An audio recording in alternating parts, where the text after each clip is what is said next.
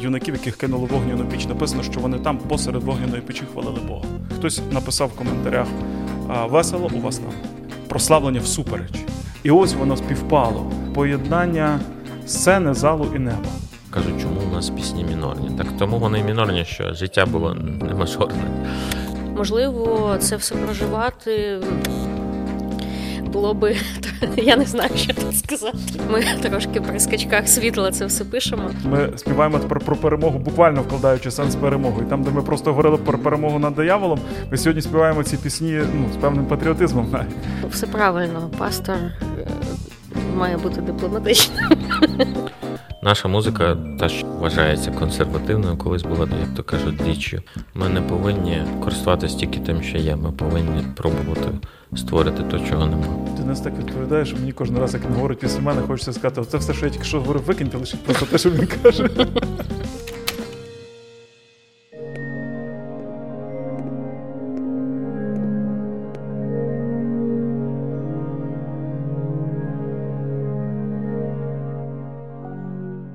Вітаємо в Українській Євангельській теологічній семінарії на подкасті Богослов'я для життя. Це подкаст, на якому ми говоримо, як богослов'я впливає на різні сфери нашого життя, е, які ми проживаємо як в церкві, так і за її межами. І сьогодні ми будемо говорити про війну і виклики для служіння поклоніння. З нами на подкасті такі гості: Микола Савчук, перший заступник єпископа об'єднання церков Спасіння. І Денис Кондюк, е, завідуючий кафедри місіології Української евангельської теологічної семінарії. Будемо в більшості говорити про поклоніння і різноманітні питання, які з ним пов'язані. Ну і я хочу почати з такого першого питання. Е, коли почалась друга фаза війни, чи я не знаю, як ми їх нумеруємо, коли почалось повномасштабне вторгнення, то дуже багато служителів поклоніння, принаймні в перший місяць, говорили про те, що вони не можуть вести поклоніння. Їм здається, що поклоніння не на часі. Їм здається, що вони будуть кривити душею, якщо будуть пропонувати церкві. Співати всі ті пісні, які ми звикли зазвичай співати.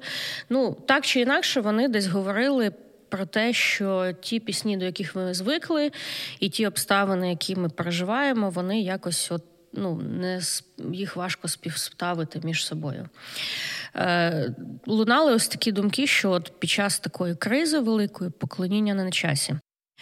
Як ви дивитесь на це питання? Як ви вважаєте взагалі на часі чи не на часі поклоніння, коли людина чи суспільство переживає важку кризу? І ну, яким воно має бути, так, щоб воно було чесним. З одної сторони, можна сказати, що якщо подивитись там на книгу псалмів, то там є псалом 136 При ріках Волонських ми сиділи і плакали, і там повисили арфи на дерев. Е, тобто, в принципі, страждання воно забирає слова, і це нормально, що для деяких людей є певний виклик.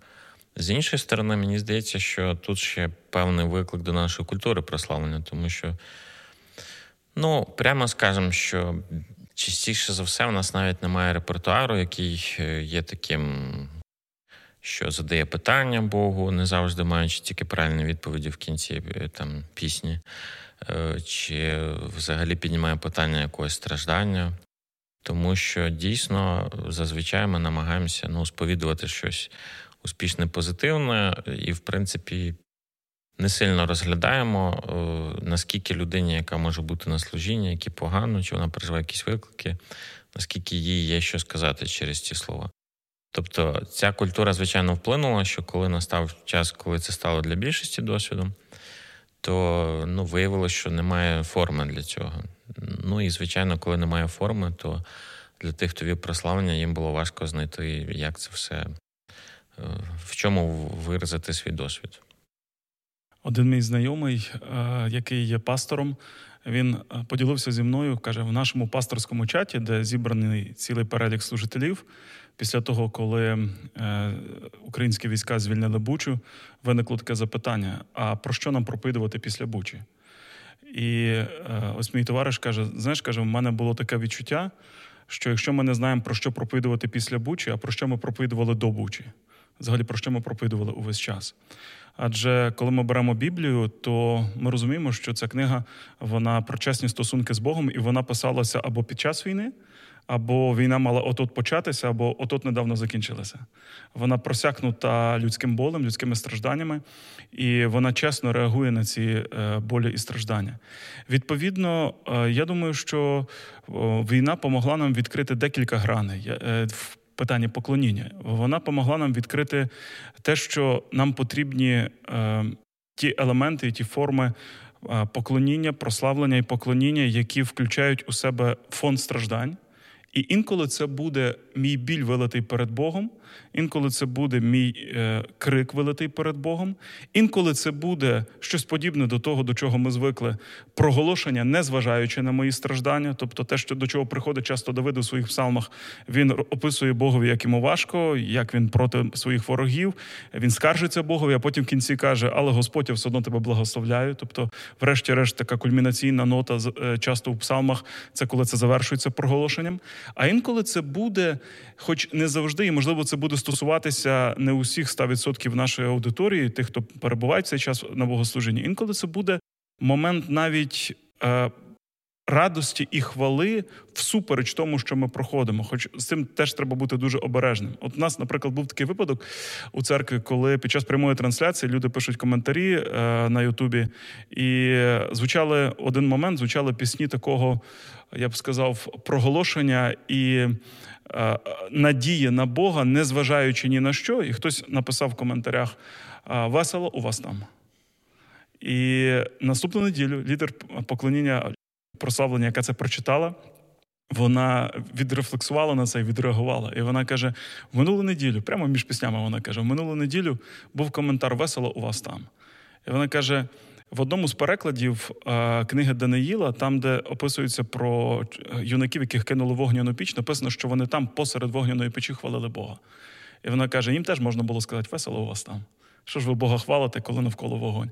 І вона так це обернула, що після цього наступна пісня була: ну, це не була пісня велиття своїх страждань перед Богом, це була пісня прославлення у класичному розумінні прославлення, пісня такої радості і проголошення Божої сили, могутності, величі. Але так як до цього було грамотно підведено, і воно не сприймалося як ну от, весело у вас там, а десь люди страждають, а воно сприймалося як прославлення всупереч що диявол не буде радіти тому, що ми втратили свою радість. Диявол не буде тішитися тому, що ми перестали шукати свою втіху в Господі. І тому мені здається, що можливі різні форми. Е, це може бути як і крик до Бога, це може бути як і прояв сліз, але це також може бути і проголошення, якщо до цього коректно і грамотно підвести. Е, Денисе, от ви досліджували, коли навчались на магістратурі. От я знаю, що ви досліджували книгу псалмів, і дослідження якраз по цій книзі писали. І останнім часом е, ми говорили, там статті писали на наших сторінках, що є різноманітні псалми, є псалми плачу, є псалми прокляття. Але все ж таки, якщо подивитись на книгу псалмів, то не всі псалми вони написані для богослужіння, для храмового поклоніння. Е, деякі псалми це особиста розмова з Богом. І не передбачається, що саме ось такий текст він буде перенесений там ну в якусь таку публічну площину. От все ж таки, де яким чином знайти оці розумні грані, да, щоб з одного боку в наших піснях прославлення поклоніння була от така чесність, і щоб це було адекватно до обставин, але з іншого боку, щоб це не переходило якісь такі червоні лінії, да, щоб ну, це було в якійсь такій здоровій екологічній емоційній культурі, яка буде ну, збудовуючою для всіх присутніх. Ну, я би хотів прокоментувати, що для древнього світу не існувало особистого простору, тому що все, що записано в Біблії, воно було публічним. Ну, Тексти тоді, в принципі, читались в більшості випадків в публічних місцях. Ну, тільки там цар чи кілька людей могло дозволити собі е, особисто щось читати. Тому, в принципі, всі псалми вони мають е, такий общинний вимір. Доказом цього є, наприклад, книга Плач Єремії, яка написана і від імені народу, і від імені Єремії. Е, І якщо вже згадати плач Ремії, книгу Йова, наприклад, то там вони якраз з цього і складаються, що більша частина цих книг, вони, звичайно, не е, абсолютно не позитивні. Це в основному питання е, і ну, проговорення всього, що відбувається. Якраз теж важливий такий момент проговорення, в тому числі деталей страждання. Не просто ми страждаємо, а ну, з усіма аспектами цього. Але і і в книзі Йова, і в плачі Ремії є розділи, які е, згадують про Бога, які все-таки не залишив, і що це ще не кінець. Але при цьому вони в такій пропорції, що це не виглядає як якийсь такий ну, іронічно. Тобто воно не применшує того страждання, і що в Йова, що в плачі Ремії, воно не применшує ну, основного посилу цих книг. Тобто, що ця книга все-таки не про позитивний досвід.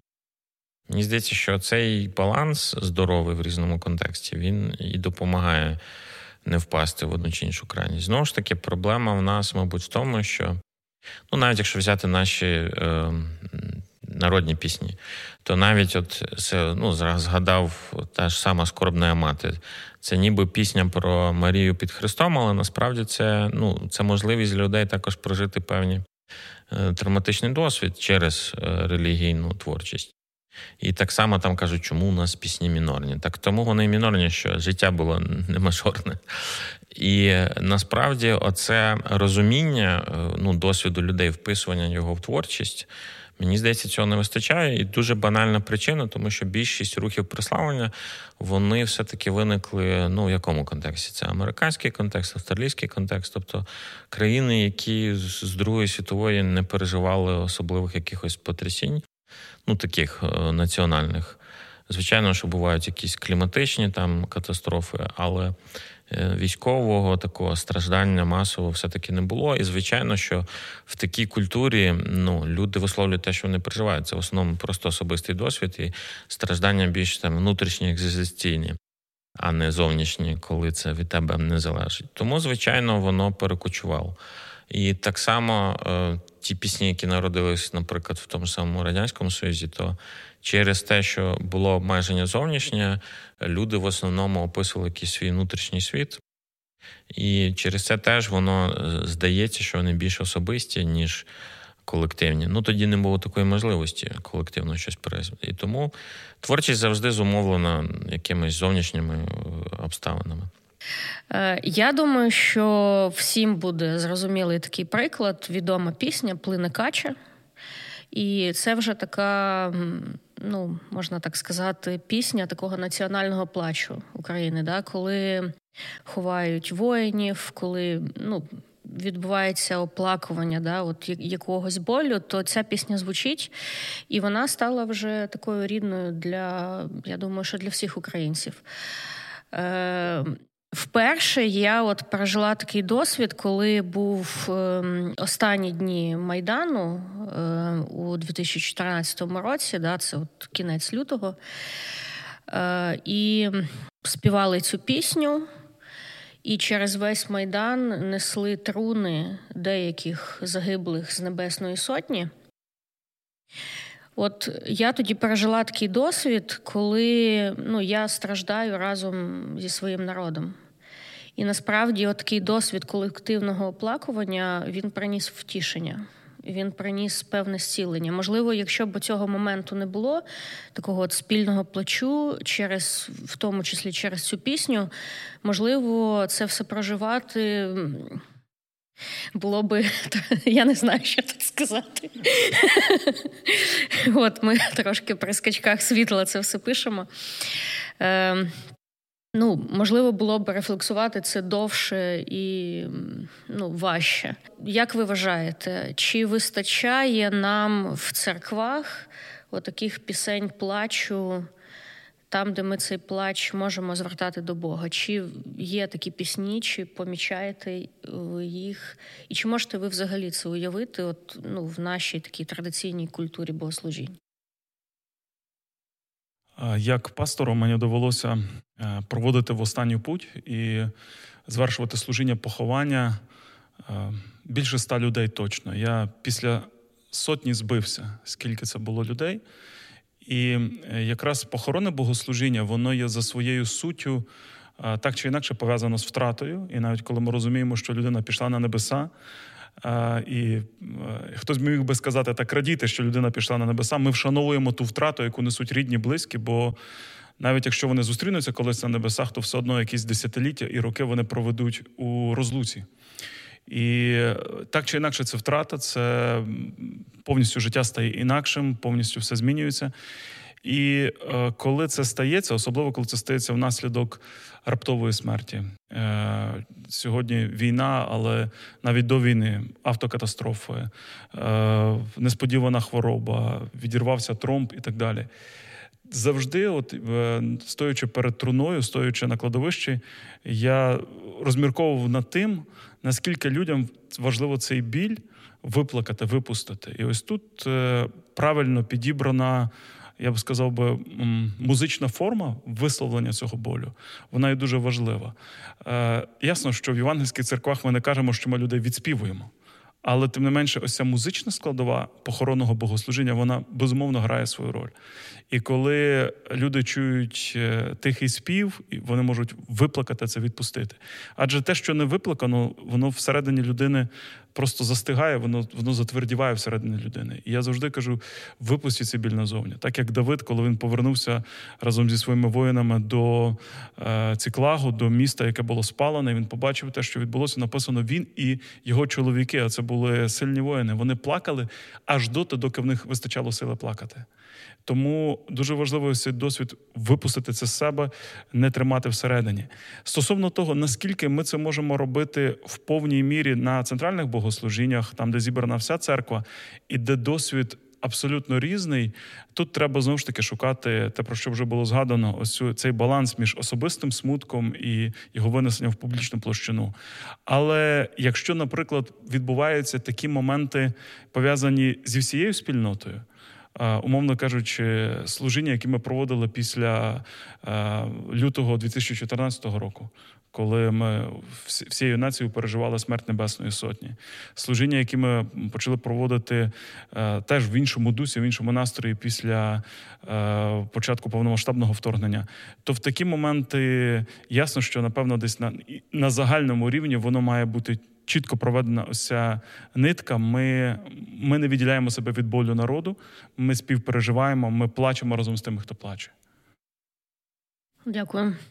Інколи в церквах, на проповідях або на таких мотиваційних промовах перед е, поклонінням можна почути такі заохочення, ну які засновані на біблійних текстах, да, що за все дякуйте або е, декілька разів в різних місцях я чула таку проповідь, е, засновану на тексті псалму Хвали душа моя Господа що ну, навіть коли душа не хоче хвалити Господа, навіть якщо душа переживає якісь інші почуття, то от наша воля, наш дух має от як наказати душі, да, що от ти все ж таки хвали Господа.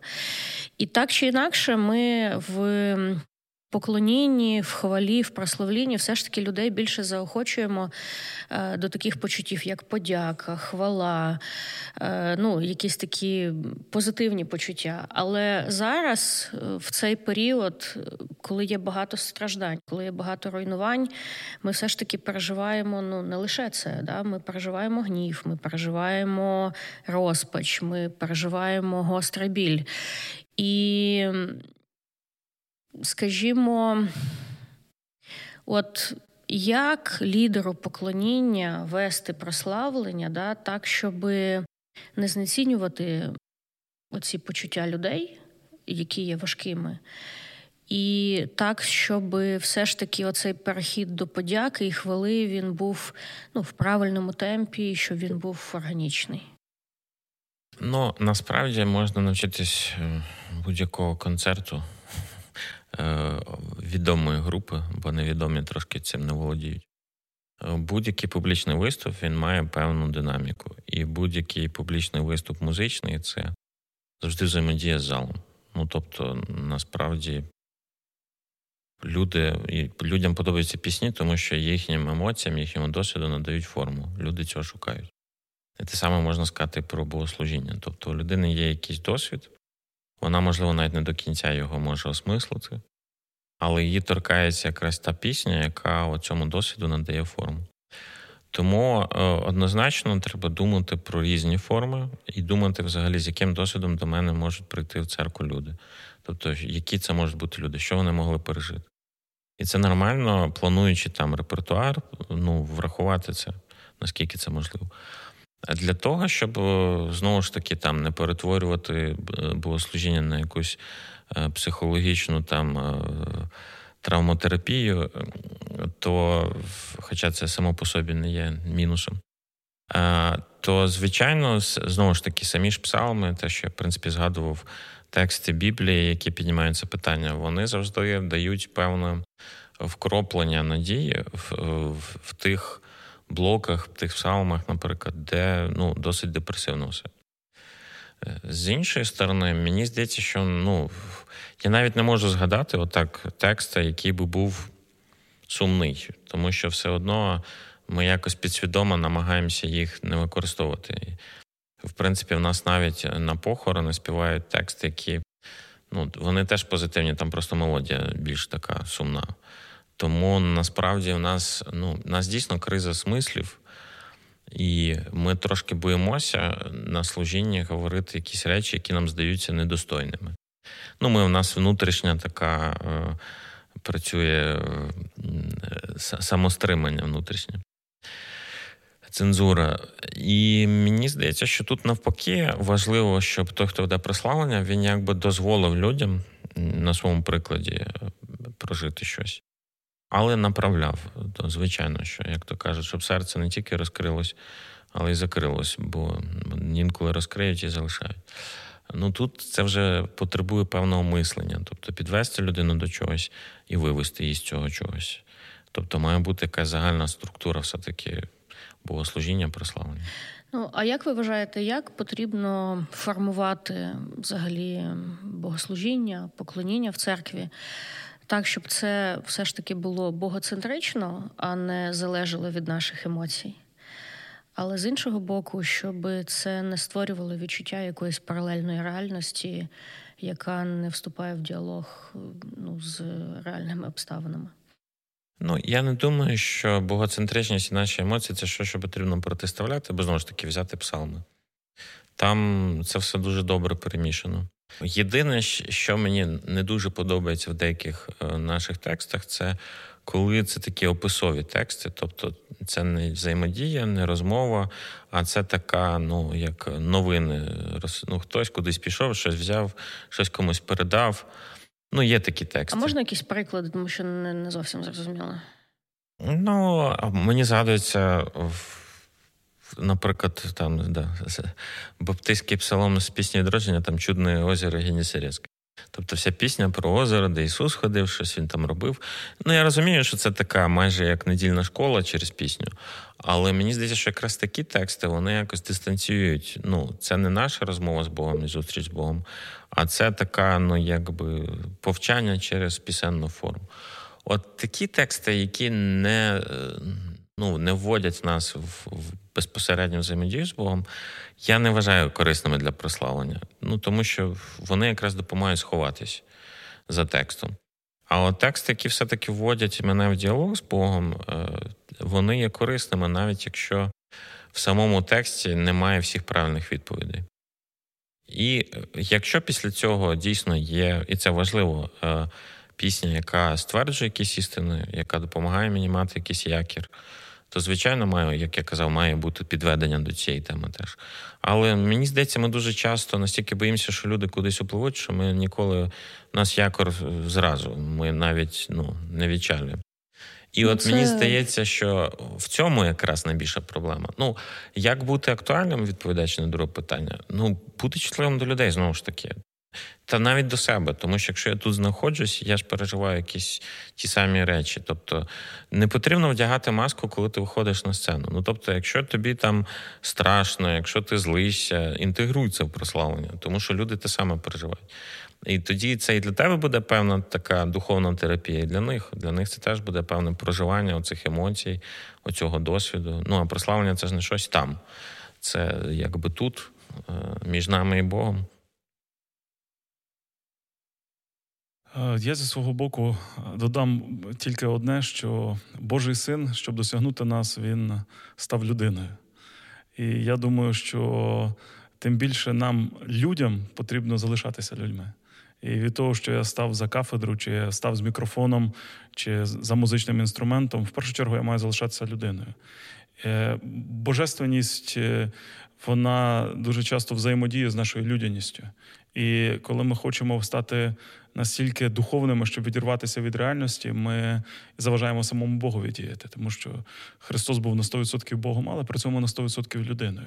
Через це щирість, е, справжність, така е, автентичність наша, коли ми е, не боїмося бути собою, але при цьому залишаємо місце Богу проявитися, як хоче він. Мені здається, ось ось десь це це поєднання має бути в будь-чому. Чи це проповідь, щоб це не виглядало як якась фейкова річ, яка не має стосунку до до реального життя і до того, що людям болить, чи це е, спів, чи це навіть проведення домашньої групи. Е, у нашій церкві був такий випадок. Він водночас і кумедний, і разом з тим болючий дуже, коли е, лідер домашньої групи прийшов на домашню групу. В це було в місіонерстві в село неподалік від Києва, і там половина домашньої групи це була частина однієї родини. І зверху по структурі спустили запитання для вступної бесіди, або як кажуть, такого криголаму, щоб, мовляв, розположити людей. Однак е, це запитання воно було, умовно кажучи, поділіться найбільшим благословенням за останній тиждень. А е, сім'я, половина домашньої групи була ця сім'я, вона на цьому тижні похоронила батька. І от лідер домашньої групи, який був вже на цих похоронах, він просто як стійкий олов'яний солдатик, просто так би мовити, відбути форму. Він прийшов і на домашню групу і каже: А давайте ми зараз поділимося найбільшим благословенням за останній тиждень. І жінка говорить: батька поховали. Всі отак от сіли. І він зрозумів, що він, намагаючись е, бути правильним, він забув про людяність. Просто забув про те, як е, бути чутливим до того, що відбувається, і власне те, про що говорив Денис Сергійович, до самого себе. Ти ж був на тих похоронах, ти ж ти ж стояв поруч із із цими людьми. Е, ось е, оцей момент відчути, що зараз люди переживають, прислухатись до самого себе, бути щирим і дозволити Богові діяти. Я не володію об'єктивною статистикою, тому я можу помилятись, але от поділюсь спостереженням. Е, Кажу про Київський регіон, тому що це ну, той регіон, який я так більш-менш бачу, знаходячись тут. Е, Коли відбулася деокупація Київської області, люди почали вертатись е, до себе додому, почали вертатись в свої церкви. Відвідуваність е, богослужінь більш-менш там почала відновлюватись. Безумовно, в цілому в церквах людей менше зазвичай, ніж до початку війни. Багато нових людей. І от те, що я бачу в багатьох церквах, є кому проповідувати. А от музикантів стало в рази менше. Е, буває, що нема кому вести прославлення. Буває, що в церкві було декілька груп, а зараз на всю церкву залишився один музикант, який вміє на чомусь грати, і то він до того не був в гурті прославлення, тому що він не вважався крутим музикантом. Е, от яка картина у ваших церквах? І ем, ну, якщо це співпадає, да, то чому так сталося, що якраз от служіння поклоніння, воно так трошки, як наче вимилося міграцією дуже сильно. Ну і власне, от що б ви могли сказати церквам для підбадьорення, тим церквам, які розвивали служіння поклоніння, а тепер їм е, треба от інколи з нуля все починати. Коли е, почалася повномасштабна війна, е, найближче служіння, яке ми проводили, зібрало всього 10% від довоєнної кількості ми прийшли на служіння. І так було цікаво, як правило, у нас служителі вони заходять, так піднімаючи з підвального приміщення одразу до сцени. І ми заходимо, служителі, які були, ми так підіймаємося і відчуваємо по залу видих полегшення людей, хоч хтось залишився. пастори залишилися. І це було е, настільки е, на той час е, важливо знати, що люди не одні. Для нас було важливо. Ми не знали, коли ми зайдемо в зал, чи ми там когось побачимо. І коли ми побачили цей, я так образно скажу, святий залишок, коли ми поглянули на них, і наше серце втішилося. Звичайно, атмосфера тих перших днів на Київщині, в передмісті Києва, коли було чутно вибухи, коли працювало без перестанку ППО, і ми проповідували і співали під певний Е, фон, канонади. Е, ну, Ту атмосферу дуже інколи навіть за нею ностальгуєш, бо її дуже важливо, ну дуже важко забути, і дуже важливо не, не закарбувати в своєму серці як щось таке цінне. Але чи стало менше е, при цьому людей, які могли би служити? Звісно, так. У нас в церкві якось Бог так дав, що просто ото як маленьке гірчичне зерно в кожній сфері хтось та й залишився. Один звукооператор з вісьми, але він залишився. Сім поїхало, але один залишився. Один, хто міг налагодити відеозйомку, що була онлайн-трансляція. Е, з вісьми одна група прославлення, але вона лишилася. Е, можна сказати, один лідер е, груп прославлення, а вже ця сестра об'єднала навколо себе всіх інших. І, звісно, потім, коли люди почали повертатися, на сьогоднішній день у нас вже чотири групи прославлення для центрального служіння. Це вже ми потім, потім поступово все відновлювали. Але я думаю, на тому етапі е, наявність хоча б когось, хто міг би стояти за мікрофоном або сісти за клавіш, або взяти до рук гітару, просто те, що ми один одного є, вона компенсовувала це бажання якості, чи такий, я б сказав би, бажання перфекціонізму. Хай все буде ідеально. На той момент не хотілося, щоб було ідеально. Хотілося, щоб було щиро. Може, навіть десь е, не в ноти. Я розумію, що якість вона має своє значення, але коли десь такий кризовий момент, е, на все те закривалися очі. Десь е, Сам факт того, що ми зібралися разом, був важливіший за те, як це буде виглядати зі сторони. Якось от акценти змістилися. Тому я думаю, що церкви, які зараз проходять трудності, кадровий дефіцит, почніть хоча б з чогось хоча б з кимось, з тими, хто є. І ти з тими, хто є, не жалкуючи за тими, кого немає, можливо, хтось уже ніколи не повернеться. Але давайте починати з тим, хто є. І це гірчичне зерно, воно потім виросте, і поступово-поступово вірю, Бог поможе. Ну, мені здається, що е, можливо по вузьких сферах о, просто помітніше, що люди поїхали. Тому що ну, більшість церков проповідувати не потребує якоїсь мега підготовки. А все-таки, наприклад, е, ну, грати на одному з інструментів чи е, вокал вести потребує більш специфічної підготовки, і це помітно, коли її нема. Тому мені здається, що е, насправді це відбулося з усіма служіннями. Просто деякі служіння вони більше кидаються в очі, бо на інші ми звикли дивитись ну, трошки з більшою благодаттю, скажімо так. Ем, тому це перший е, момент. Другий, який, я думаю, дійсно пов'язаний з з людьми, ну, з музичною сферою пов'язаний, це те, що люди, які намагаються в тому числі заробляти на життя ем, музикою, е, чи викладанням, чи безпосередньо там е, виконанням чогось, записом якихось композицій, чи навіть аранжуванням. Е, це досить така вузька сфера, і особливо в часи війни, звичайно, на неї великого попиту немає. Бо, ну, як то кажуть, по піраміді Маслова, спочатку основні потреби, а потім вже для душі.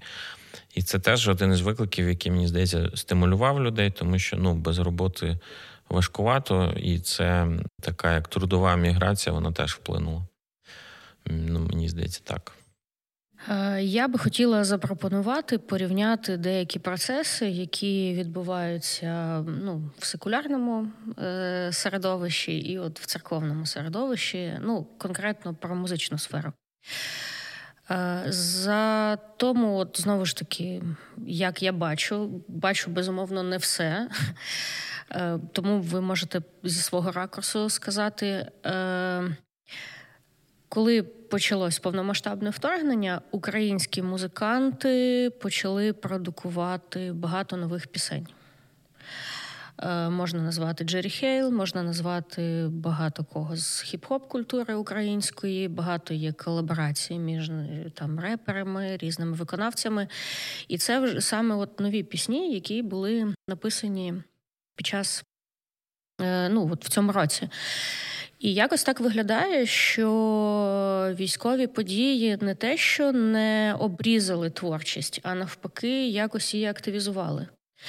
Е, і ці тексти вони саме ну про боротьбу, про перемогу. Навіть в цих текстах є немало таких звернень до Бога в цих всіх обставинах від від світських музикантів.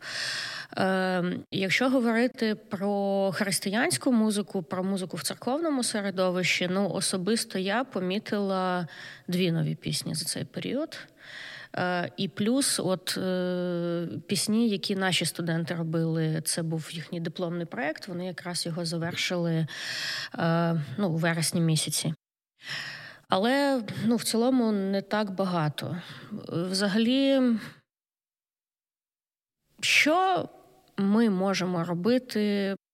Ми, як навчальний заклад, ви як пастор церкви, щоб все ж таки більше впливати на те, щоб було.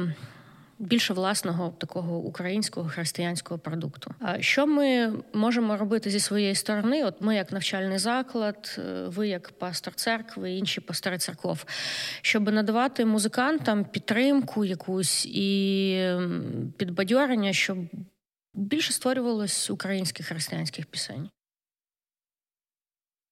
Я думаю, що е, і до війни у нас останніми роками е, тенденція більше була у бік е, перекладу е, вже існуючих пісень, а не до написання нових. Тобто, якимось чином хотілося адаптувати все те краще, що з'явилося, як правило, в англомовному світі. І якщо навіть це були переклади українською, то все одно переклади. Відповідно, коли певним чином вже якісь нейронні зв'язки сформовані, то то прийшла війна, а ти продовжуєш працювати в тому самому режимі. А як виявилося, е, ну от я навіть скажу за себе, хоч це приклад, наче не з не з, зі сфери поклоніння, а наприклад, зі сфери там проповідей чи церковного служіння, я регулярно до військово, е, військових подій наших цієї теперішньої ситуації я регулярно дивився за тиждень. Е, близько десяти проповідей слухав е, в різних англомовних церков. Просто щоб розуміти, що зараз відбувається, бути в тренді, усвідомлювати, про що проповідують, десь чомусь вчитися. Після того, як в нас почалася війна, я напевно за весь цей час, за 9 місяців, я може одну-дві проповіді взагалі послухав, тому що воно настільки відірвано від мого контексту, що е, я вдячний Богу за ті відкриття, але мене вони не торкаються, бо зараз я переживаю дещо інше. І напевно те саме сталося і в культурі поклоніння. Перекладати так воно нашого контексту менше стосується. Хоча те, що ми раніше співали, я думаю, ви теж звернули на це увагу. Те, що ми раніше співали як про перемогу над якимись духовними питаннями, зараз ці пісні набули нових фарб, тому що ми співаємо тепер про перемогу, буквально вкладаючи сенс перемоги. І там, де ми просто говорили про перемогу над дияволом, ми сьогодні співаємо ці пісні ну, з певним патріотизмом навіть. Але все одно то інший контекст, інша культура. А нові писати, щоб людина війшла в режим творчості і почала писати нове нове. Ну це треба це треба цього е, поїзда зрушити з місця, перш ніж він набере потрібну швидкість. Однак, е, чи це потрібно заохочувати? Однозначно потрібно. Чи потрібно, якщо в нас такі люди в церквах є, їх до цього десь підштовхувати, давати їм місце, можливо, е, в церковних богослужіннях чи на церковних ютуб-каналах, десь е, цю продукцію, ну чи, чи продукт, скажімо так, десь промотувати. Я думаю, звісно. Але це такий процес, який розкручується не за одну мить. Я думаю, що ми маємо пісні від Джері Хелл, тому що вона співала і до того часу, і вона вже була в цьому в цьому потоці. А нам потрібно, напевно, десь ще церковну спільноту трошечки е, в цьому напрямку підштовхнути. Ну насправді дійсно написання пісень, текстів, текстів навіть більше, ніж музики. Е, воно потребує певної навички, якої у нас не. Ну і е, я б ще сказав такої загальної ерудиції теж. То може це звучить трошки зверхньо, але саме так. Тому що це вміння володіти словом. І, ну, прямо скажемо, у нас не дуже заохочується там читання сучасної поезії. взагалі вникання в ці особливо національної поезії. Я не сказав би, що це тренд. І е, зрозуміло, що у людей немає мови. От е, я мав досвід певний, е, як то кажуть, е, редагування і відгуку на написання нових пісень. І я розумію, що дуже сильно впливає те, що люди слухають, і що вони самі співають. І перший досвід творчості це завжди певне таке ну, наслідування, копіювання. І наш, е, ну, те, що є вже в церквах, воно визначає те, що створюється, як було сказано, що є вже певна традиція, певний вплив. Е, в основному це все-таки вплив е, загломовних, плюс не завжди якісні переклади, які часто втрачають частину змісту в процесі, якраз того більш глибокого, багатогранного змісту. Ну, насправді це така більш широка проблема, тому що, знову ж таки, якщо взяти світських виконавців, вони. Ну, по-перше, це зазвичай більше особисте, тобто людина. Ну, от її прийшло, вона це висловила. Все-таки церковний контекст е, ми маємо враховувати, що це не просто моя особиста думка, це має якось відображати общеність. Це теж накладає певне ну, таке виклик для автора і внутрішній, знову ж таки, такий стриманість, яка не завжди допомагає творчо. І е, мені здається, не завжди є ну, спільноти, бо все одно для того, щоб розвиватися в такій сфері, потрібно мати якусь, е, ну, як то кажуть, тусовку, де можна спробувати себе, почути в, в безпечному оточенні якийсь фідбек, е, врахувати його і потім вже публічно виходити. Тому що ну, будь-яка творчість це ризик, е, це певні переживання, особливо, якщо це молоді автори, що мене не приймуть. Е, якось більш така емоційна реакція на коментарі, чи навіть якщо вони конструктивні і по ділу, але ну це теж впливає. Тобто відчуття певної незахищеності, воно теж створює відсутність бажання виходити публічно своїми творами. І в нас є певна іронія, що ну наскільки я знаю, то навіть в Україні пишуть багато людей, які мають е, ну не українське коріння. Тому тут теж цікаво, що знову ж таки в Америці навіть на рівні культури, це навіть видно по тих, хто тут же виріс е, із місіонерів, е, що в них є оце заохочення до творчості. У нас, мабуть, є з цим ще проблеми, і саме оцю культуру прийняття і заохочення нам потрібно ще розвивати. Ну, а якщо перетворити це все на рекомендації, я поки що спіймала дві. Да? Перша це шукати для себе таку творчу тусовку. Е, яка буде трошки підігрівати тебе до творчості. Е, це стосунки, в яких буде ця підтримка. І друге це читати поезію українську. Ну, в принципі, е, в будь-якій сфері неможливо розвиватися, як було сказано, якщо не дивитися, що відбувається. І враховуючи, що ну, більшість християнської іванської сфери це все-таки не так, щоб в Україні. Е, тренди, то нам якби нікуди дивитись. І тому тут потрібно все-таки звертати увагу на нашу умовну світську сферу теж. Ну, звичайно, там діапазон широкий, можна знайти щось, те, що нам ближче і конструктивніше, але ну, банально, якщо ти читаєш Шевченка, то він буде надихати тебе своїм розміром, там, слогом на певні тексти. Ну, все одно взаємодія з словом, вона породжує словом. По-іншому не може бути. Тому якісь, ну я не знаю, умовно літературні клуби це дуже потрібно. Ну, це так само, як е, музиканти вчать е, твори, е, вони вчать якісь ноти, вони вчать якісь ну, вправи. Без цього неможливо стати музикантом. Те саме стосується написання. Ну тобто, воно не стається. Просто так. Навіть коли здається, що це просто так, за цим стоїть певна робота, яку ти зробив. І ще одна така річ в світському контексті. Доволі часто буває так, що музиканти, особливо фронтмени якихось гуртів, є лідерами думок. Е, різними лідерами різних думок. В деяких випадках це пропагандисти, в деяких випадках це люди, які навпаки ем, ну, мають таку функцію десь вказувати на певні проблеми в суспільстві і якось е, ну, хороші приклади давайте наведу. Там Боно, е, той самий Вакарчук у нас. Е, дуже часто українські артисти вони закликають до волонтерства, вони піднімають якісь питання на соціальні теми, вони мають вплив ну навіть на політичний вектор розвитку подій і тому подібне. Чи бачите ви серед християнських музикантів е, лідерів думок? Е, щоб от людина, яка є музикантом, вона свою таку певну публічність, свій доступ до мікрофону да, використовувала на те, щоб впливати на думку людей. Е, наскільки це взагалі потрібно, наскільки це важливо, і чи бачите ви такий феномен в церкві, і наскільки він потрібен? Мені здається, що Публічно ні. Просто банально, тому що люди, які активні в церкві, більшість з них вони ну, вони в церкві активні. Їх то, в принципі, не сильно і знають. Ні, я кажу в рамках в рамках церкви. Якщо казати про церкву, мені здається, що вплив він більше, от знову ж таки, через стиль музики, через текст, який люди обирають. Ну тобто вони створюють певну хвилю, можуть задати якийсь тренд там в прославленні.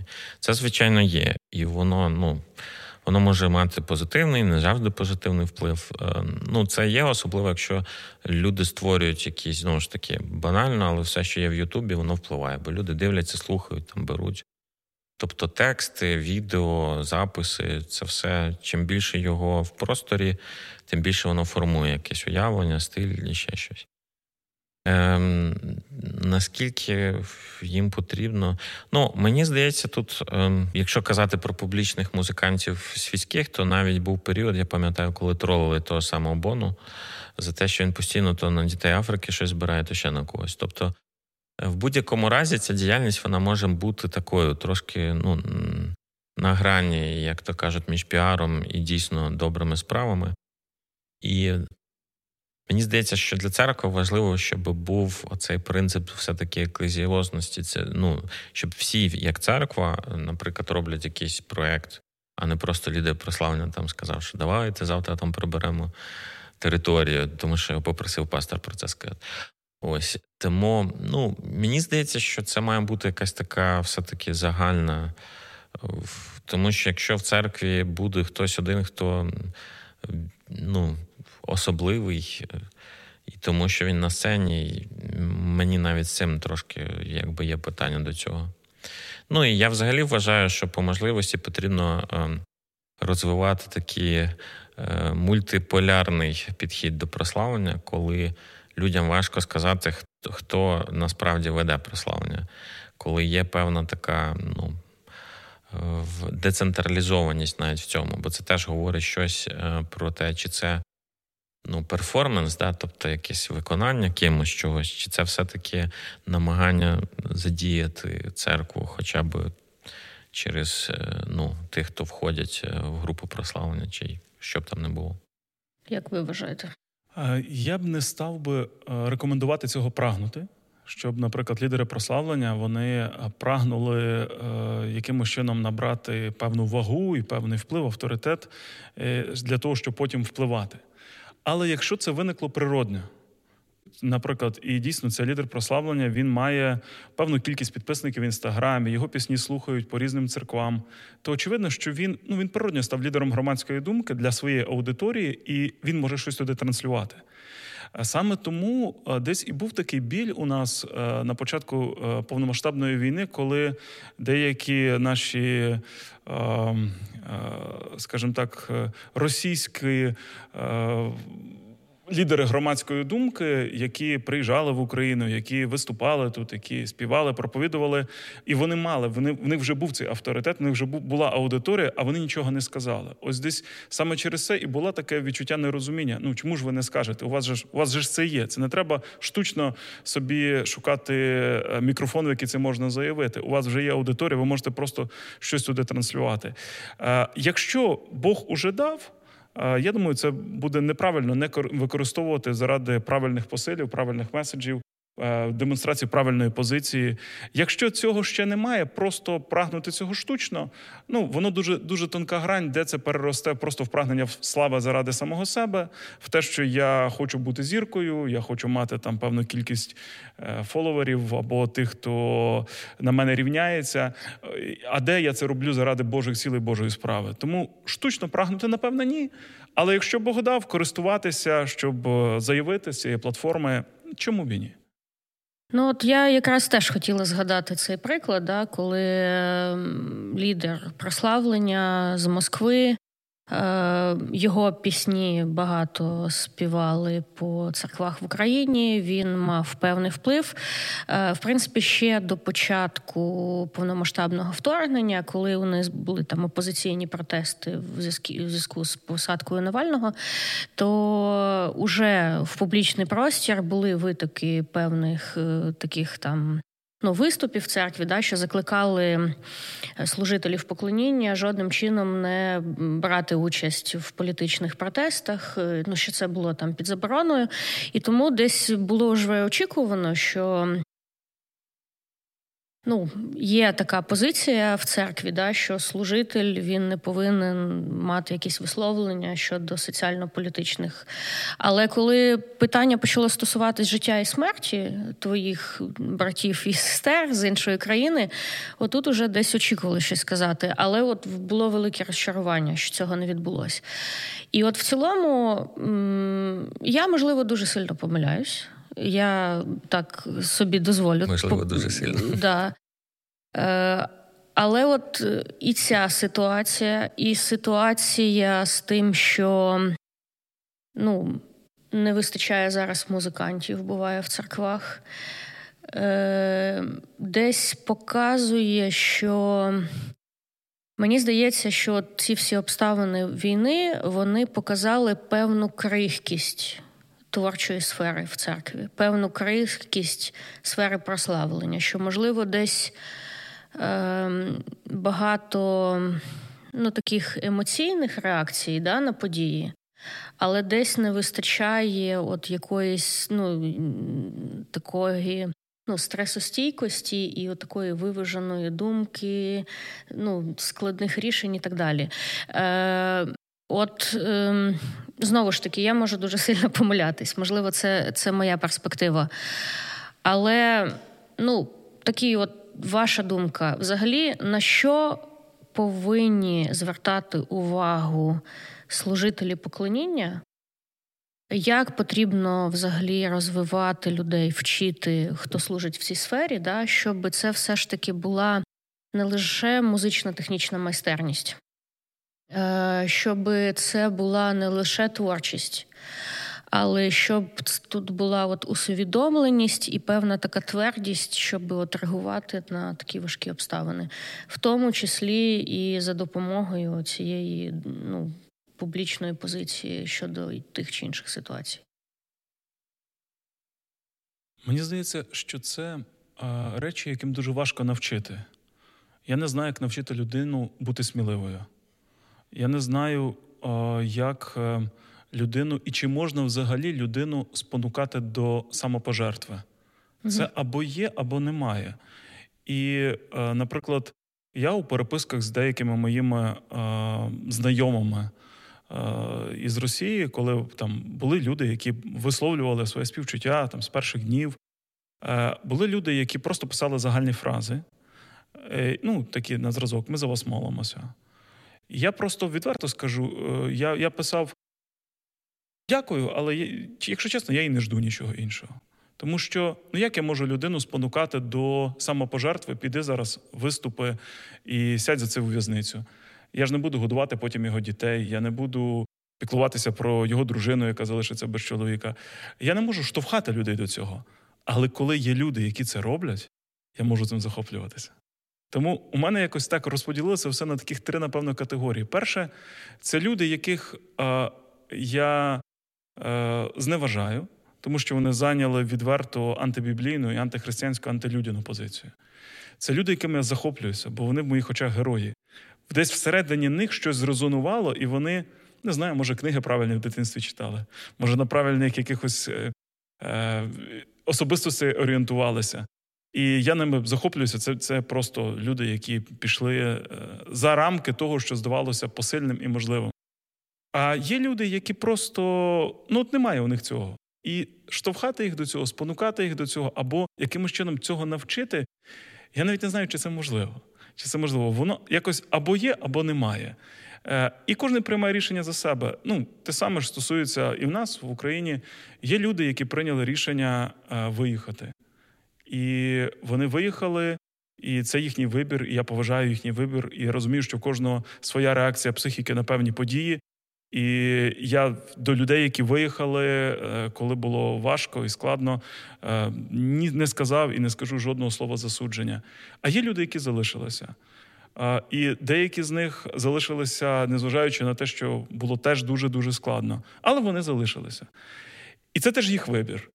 Я можу сказати тільки одне: кожен дасть відповідь перед Богом за себе. А як зробити так, щоб, наприклад, таких людей, які готові йти всупереч труднощам до кінця і там закривати очі десь на свої якісь е, втрати, і, і все одно дотискати. Я не знаю, як їх виховати. Воно якось, напевно, десь все одно формується всередині, може, десь між людиною і Богом, а може, десь між людиною і її оточенням. І в таких критичних ситуаціях вони просто показують, що одна людина вона може це витримати, а інша людина не може. І для когось дійсно краще відмовчатися. Тому що, ну, навіть як він скаже, воно буде так штучно. А для когось краще сказати, бо інакше він не зможе жити далі, якщо він не скаже. Для когось краще поїхати, для когось краще лишитися. І це настільки тонко між людиною і Господом, що дати якусь рекомендацію або тим більше вказівку дуже дуже надзвичайно важко. Дякую. Е, я би сказав, що не потрібно ставитись до людей. От мені не подобається це визначення творча натура. Ну, не буває творчих натур. Всі люди звичайні. Ну, Звичайно, бувають різні темпераменти там і все таке, хтось емоційніший, хтось менш емоційний. Але мені здається, що ми заохочуємо цю якусь винятковість, коли ми там кажемо. А людину треба ну просто якби займатися пасторством, певним вихованням, як звичайно людину всі, всіх її сферах. Пам'ятати, що прославлення це не тільки про вміння там співати, грати чи організувати певний процес, а це от бути людиною, бути християнином. І Якщо і сказати щось, то ну пам'ятайте, що будь-які служіння це в першу чергу служіння цілісної людини, яка їх робить. І вкладайте в людину, а не просто там в навички. Тому що якщо людина цілісна, то навички вона підтягне. А от якщо в неї є тільки навички, ну то вже складніше щось зробити, як було сказано. Ще коментуючи на на деякі попередні питання, згадалось, що що, що я поважаю от е, у світській сфері там серед музикантів, це коли людина, яка вже трошки ну, має вплив, популярність, вона бере і робить щось з кимось, хто не має ні впливу, ні популярності. Вона якби ділиться своїм, своїм впливом. Мені здається, що серед християн теж було би корисно, якби той, хто більш відомий, той, хто вже ну там знають, вони звертали увагу на людей, які ну поки що починають, у яких немає там ні достатньо відео, ні достатньо там, я не знаю, згадувань в інтернеті. І мені здається, що це певна гостинність до інших. Вона теж вплине на оцю здатність е, створювати щось нове, чи е, ну, створювати оце оточення, де можна буде нова українська якась музика, нове прославлення українське, воно стане можливим. Денис так відповідає, що мені кожен раз, як він говорить після мене, хочеться сказати, оце все, що я тільки що говорив, викиньте, лишіть просто те, що він каже. Сорі, бо в мене тут хтось не дзвонить. Ну, е- я би хотіла завершити таким питанням про ваші особисті вподобання і ваші особисті мрії. Е- І тут я трошки різні питання кожному з вас задам.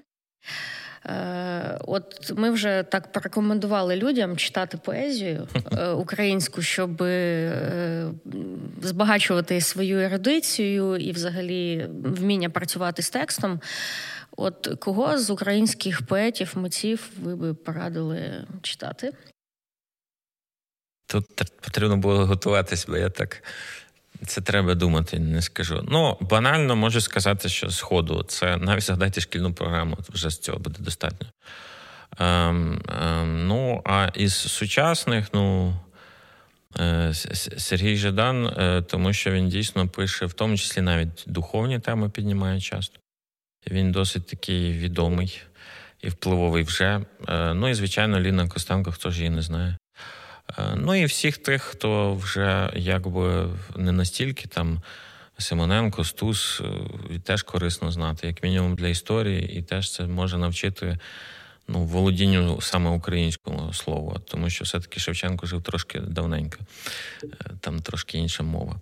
Ось, ну, в принципі, мені здається, що це в тому числі це. Ем, Народні пісні, релігійні народні пісні, в основному, звичайно, православні для протестантів, але це теж корисно, тому що в нас є традиція релігійної такої поезії, е, релігійних пісень, і прикро, що багато хто навіть не знає таких текстів, от як я згадував, там скорона мати. Ну, в кращому разі там е, якісь різдвяні пісні ми знаємо. Але вони теж є, і це теж можливість трошки подивитись на на мову, на тексти з іншої сторони. Ну, як вже згадували, зараз е, є новий тренд на сучасних виконавців, які піднімають богословські питання. Ну, це теж корисно, навіть е, ну, знати, чим зараз дихають люди. і як вони осмислюють, в тому числі Бога. Ну, я б, мабуть, ще додала Юрія Істрика, е, українського поета, е, і серед його віршів, в принципі, ну нерідко піднімаються такі біблійні мотиви. Він дуже часто використовує. Вони ну так деякі вірші були мені дуже такими цікавими.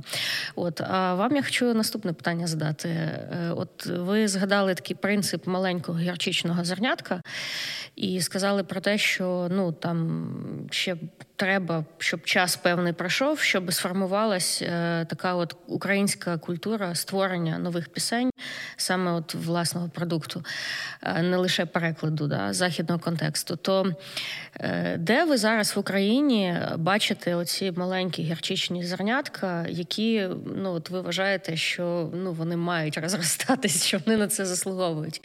Такі от хороші прецеденти, маленькі, що щось створюються і що продукуються такі такий український контент?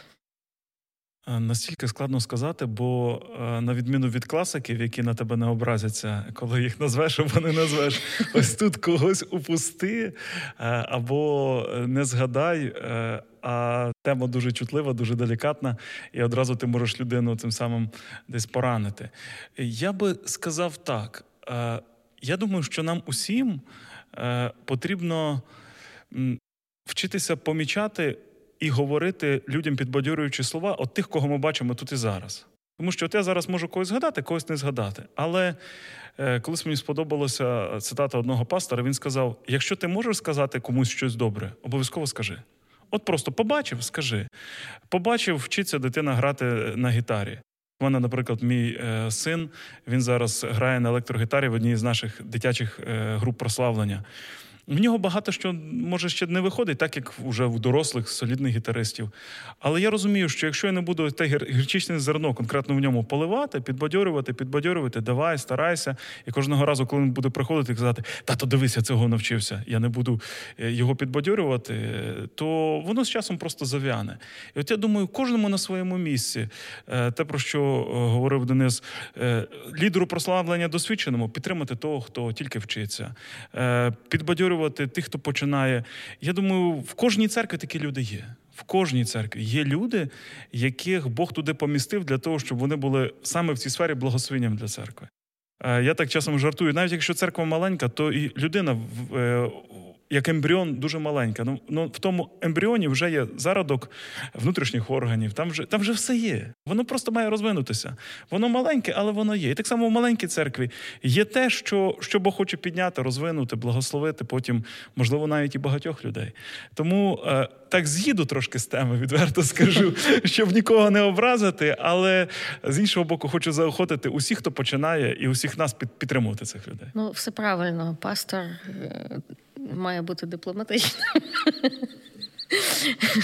Я теж може імена не буду називати, але те, що я спостерігаю, що звичайно е, більше української творчості в церквах такого західного регіону, ну тут можна зрозуміти, люди себе більш комфортно почувають в мові, вони не комплексують, що можуть не ту, не то слово використати.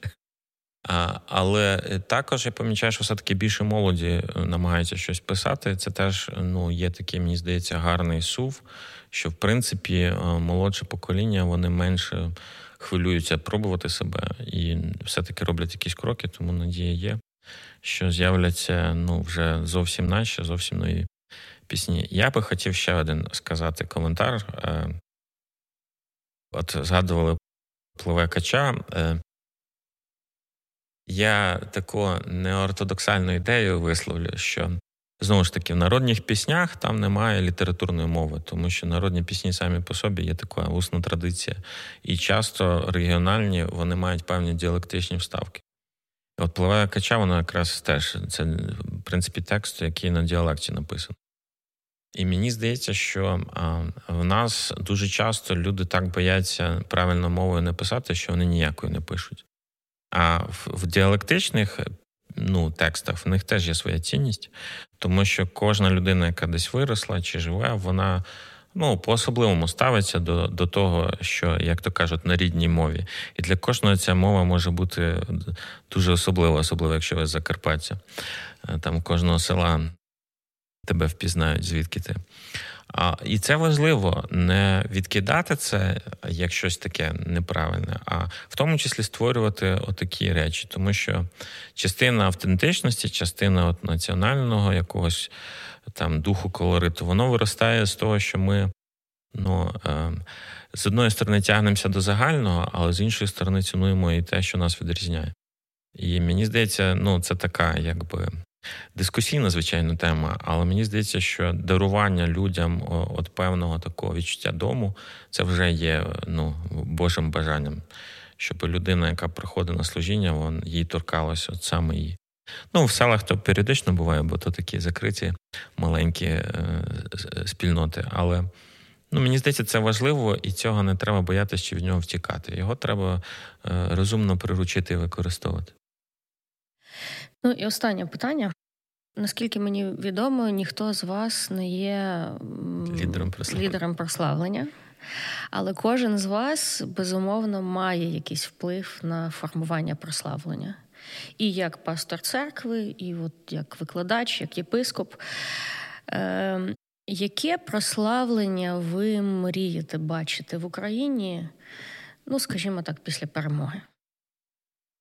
От е, сфера поклоніння вашій церкві, прославлення вашій церкві, от як би ви його хотіли бачити? Якщо б не обмежуватись е, якимись ресурсами, часом, да, от уявіть, що у вас є достатньо часу і достатньо ресурсів, щоб на це вплинути, і от як виглядає поклоніння в церкві вашої мрії?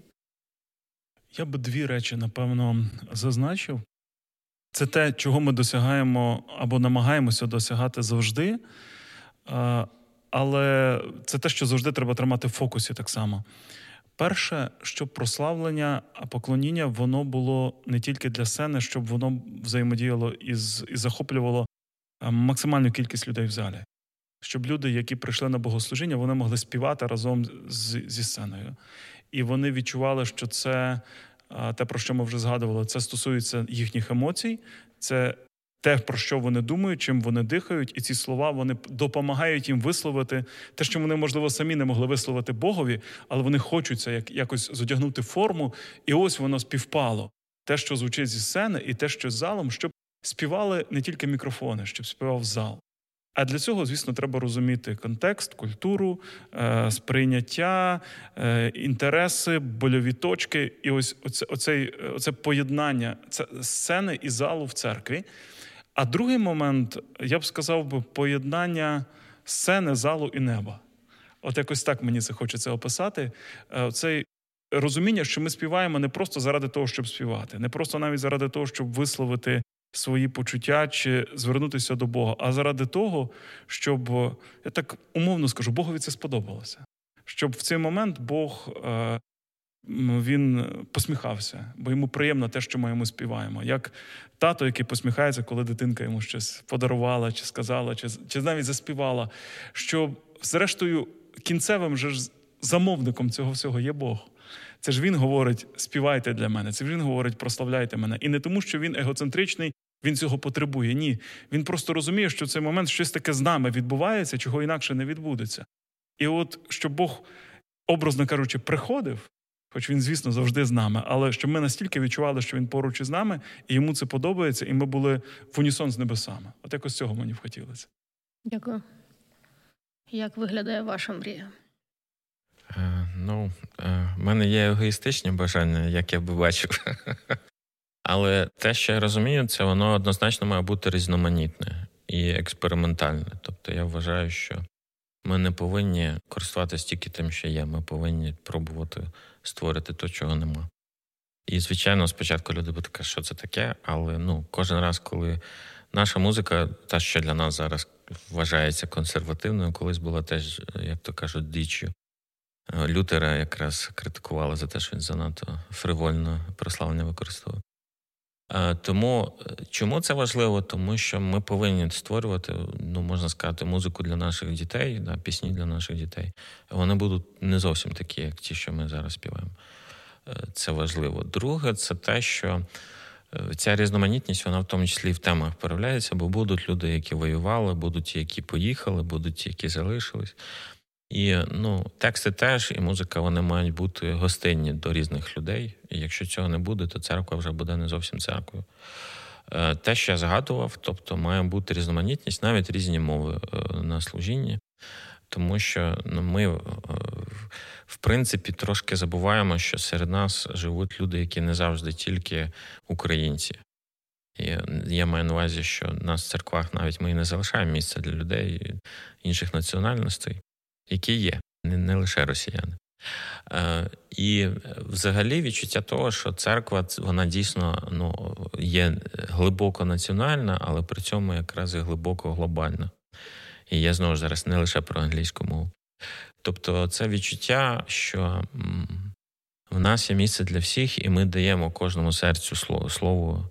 І те, що я казав, оця регіональність мов, це теж нормально, якщо е, як сіль в помірній кількості. Ось.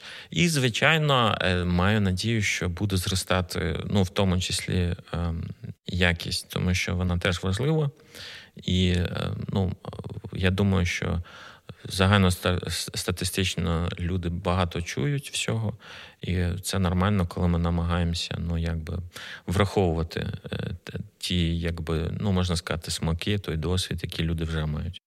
Ще щоб я додав, що прославлення це не тільки музика і не тільки тексти.